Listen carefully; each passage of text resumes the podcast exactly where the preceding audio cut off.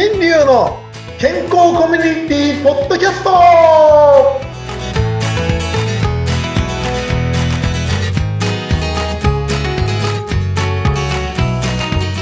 グダイミスターマスティースこと大橋新流です。グッダイフリーアナウンサーのうなみくよです。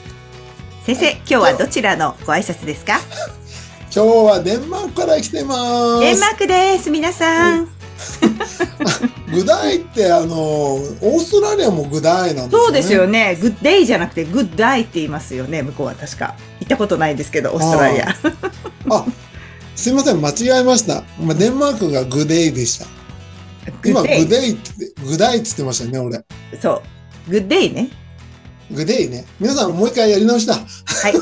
いいかいいか。はい。ということで、このまま始めてしまいましょう。グデイでございました。デンマークはね。はい、こはいんにちはです。はい。はい、こんにちいやいや、はす。いませんでした。は いではでは、えー今日の本題に入っていきたいと思います。はい、お願いします。先で週は先週うんね。子供の日でしたよね。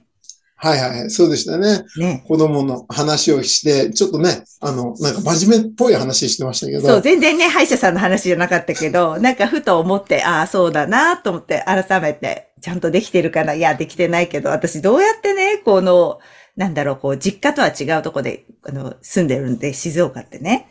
やっぱりこう、子育てするにおいてどうだったかなと思って、まだ今子育てしてますけれども、だいぶ大きくなっちゃったんで。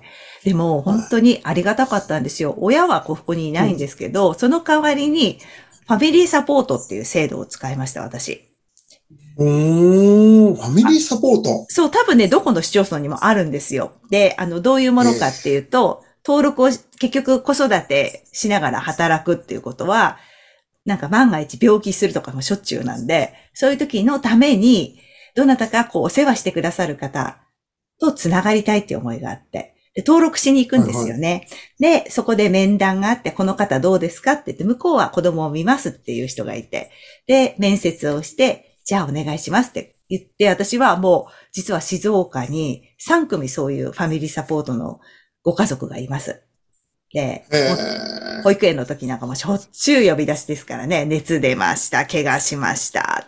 その度に仕事休んですいませんってやりましたけど、そればっかりできないんですよ。だからそういう時のために、ファミリーサポートのおじいちゃんおばあちゃんですね、にお世話になって、1時間いくらってお金は払うんですけども、それ以上の関係が私はできました。うーん。うん。素晴らしい。いや、いいですね、そういう話ね。うん。あの、環境、あの、なんていうんですかね、あの、遺伝っていう話うんがありまして、本当に非常に、あの、なんていうんですか、肉体的な遺伝とうん、習慣的な遺伝っていうのがあるんですよね。おーだから、この肉体的遺伝っていうのはね、あの、こう、おその遺伝子の関係なので、はい。まあ、これはいいとするじゃないですか。はい。だけど、遺伝子と習慣、そう考えた時の習慣が、今までの習慣がずっと受け継ぐのもすごい怖いっていうのもありますよね。はい。あの、まあ、これちょっと話が全然変わってきちゃいますけど、うん例えば、例えばですよ、言い方悪いかもしれませんが、はい。世の中の人今目みんな悪いじゃないですか。うん。ね、テレビのせいだ、なんだかんだ言ってますけど、でも人間の体って、最初の3キロ、だいたい2キロから3キロですよね、生まれてくる。それ以外は全部食べ物でできているので、うん。うん。その食べ物の習慣だったり、普段の習慣で目は悪悪くなってきますよね。はい。だからその習慣を変えるには、やっぱり他の人に育ててもらうのが一番入りやすいとかね、なるほどね。教わるとかっていうのが大事だなって思うんですよね。うんうんうんうん。な、江戸時代のその生みの親と育ての親とか、ああいう環境ってすごくいいよなって最近つつくづく思うんですよね。本当ですね。なんかその専門の、このこの人に育ててもらったら必ず良くなるみたいな、なんかね、あったら、私なんかもう頼りないから誰かいないかなとか時々思うことがありますけど、それもできないので、もう本当に悩みそうなんですよ。いろんな方にお世話に。でもやっぱ専門家にお世話るっていうのは大事だなと思ってます。子育てに行き詰まったら。うん。本当ですよね。本当に利用してます。自分もうん。少しずつ少しずつやっぱりそうやってひ、あの、なんていうんですかね、こう自分の幅というか、広くしていって、やっぱりこう、大きな人と書いて大人ですから、あ大きな人ね。心の器の大きな人でね。うん四方八方に広がって大きな人。大きな目線で見れる人とかね。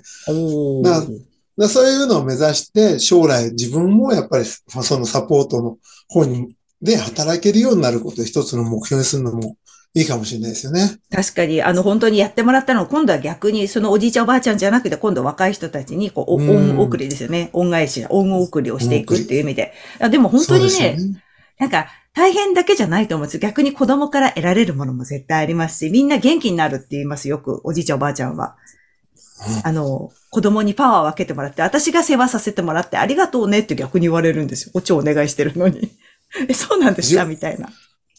ええそう。まあでも僕のところもね、子供いっぱい呼んで、すごいやっぱり楽しいですもん。うん、うん。元気だよね。者さんだよね。そうですよね。先生とかもね。うん。もうさ最近じゃいなくなったけど、よくね、20年ぐらい前は、はい。僕のことを蹴っ飛ばして帰る子供がいたりとか、ね 先生だと思われてる。女の子なのにね、なぜか知らんけど僕のこと殴るんだよ。いや、先生にそうやって甘えてるんですね。うん。ねえ、ね。もう、もうそういうのも、おいて、この野郎なんて言いながら追っかけっこ始まったりねしてね。ね。楽し喜んでる。ね。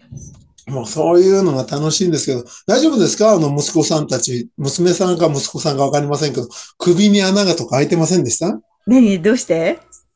なんかこう、おじいちゃんおばあちゃんたち血を取られて飲まれてたなんてないですか？ないですよ。何それ。ちょっと怖い話しちゃいましたけどね。あの、ちょっとふって思ってこう、若いエキスを吸って元気になるなんて、名刺みたいなことを持ってる人もいたっていうね、事件もありましたけど、ああ、そっか。うん。ね、あの、ドラキュラ伯爵の話とかね。うん、うん。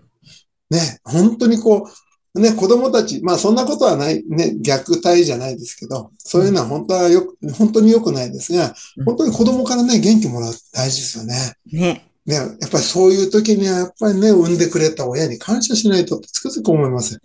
はい。また、そう。子供といられる。うん産んでくれた、その子供に合わせてくれるお母さんたちに本当に感謝だなと思いつつ、これから母の日ですもんね。そうですよ、先生。今週末、そうでした。ね。いつもどうしてます？うなみさんどうですか？なんかこの間ね、お話で、あの、手を握ろうっていう、看板のない居酒屋さん。うん。そうそう。あのね、香取さんから、香取高信さんから聞いて、ね私もやってみたんですよ。やれました、はいこの前。あの、ちょうどイベントがあって、金沢に行ったんですけど、その時はいに父も母もいたんで、いや、こういう、ちょっと恥ずかしかったんですけど、意を決して、うんあの、お父さんお母さん悪いけど、ちょっと手握らせてくださいって言って。なんかでもそれをやったら感動しました。すっごく感動しました。すごい涙が出てきました。ああ、うんね本当ですえ。ね。ねあの、僕もね、その話を聞いてえ。う、んうん。ちょっとこう、親に、親の手握るっていうのはあれですけど、うん。まあ、とこう、やっぱり毎週毎週ね、行けないので、行ける時に行く努力するなんていう話もしましたが、はい。ちょっとこの間たまたま行けたんですよ。いけた？うん。行けてちょっと2時間ぐらいお話ししていたんですけど、やっぱりもう日に日に少しずつだけどなんか昔と違うな、動きが違うなっていうのを感じながら。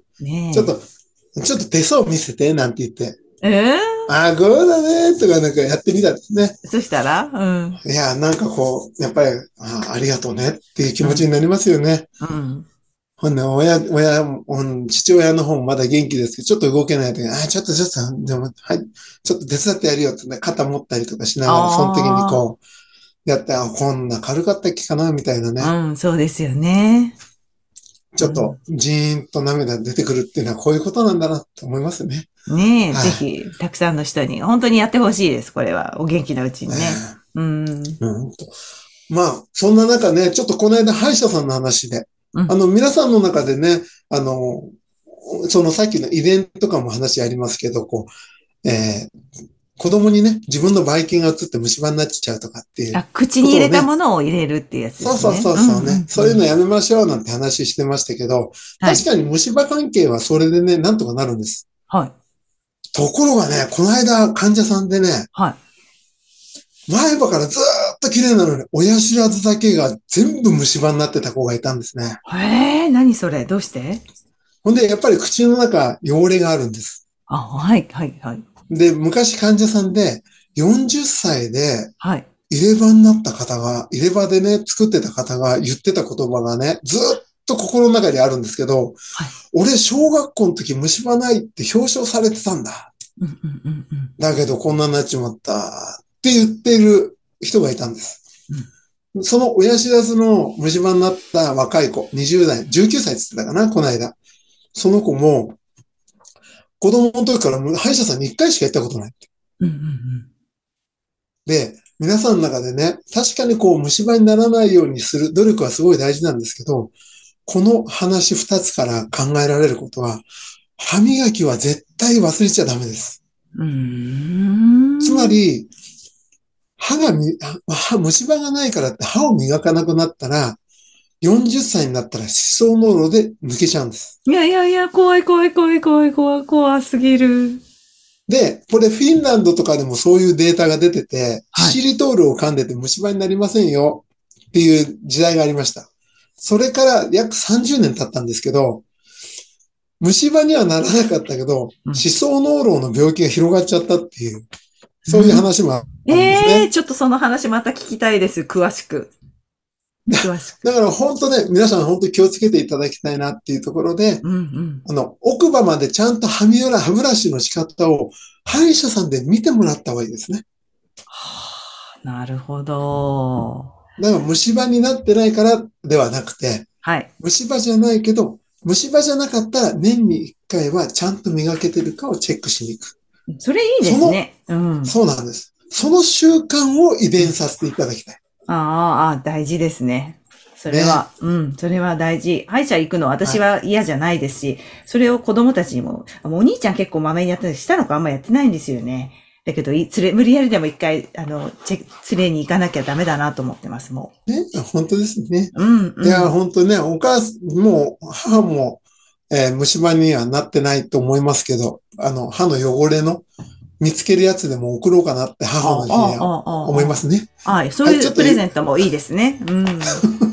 いつでも健康まで、健康でね、いていただきたいですからね。ね。はい。はい。ということで、今日は、えー今日はデンマーク語でさようならは、ファーベル、ファーベル、ファーベル？なんか、駄菓子屋さんみたいな、駄菓子屋じゃないえ、映画みたいです。フファーベル、ファーベル。ファーベル。ァーベル。はい、ということで、皆さんまた、今日長くなっちゃいまして申し訳ないです。また来週、ファーベル。ファーベル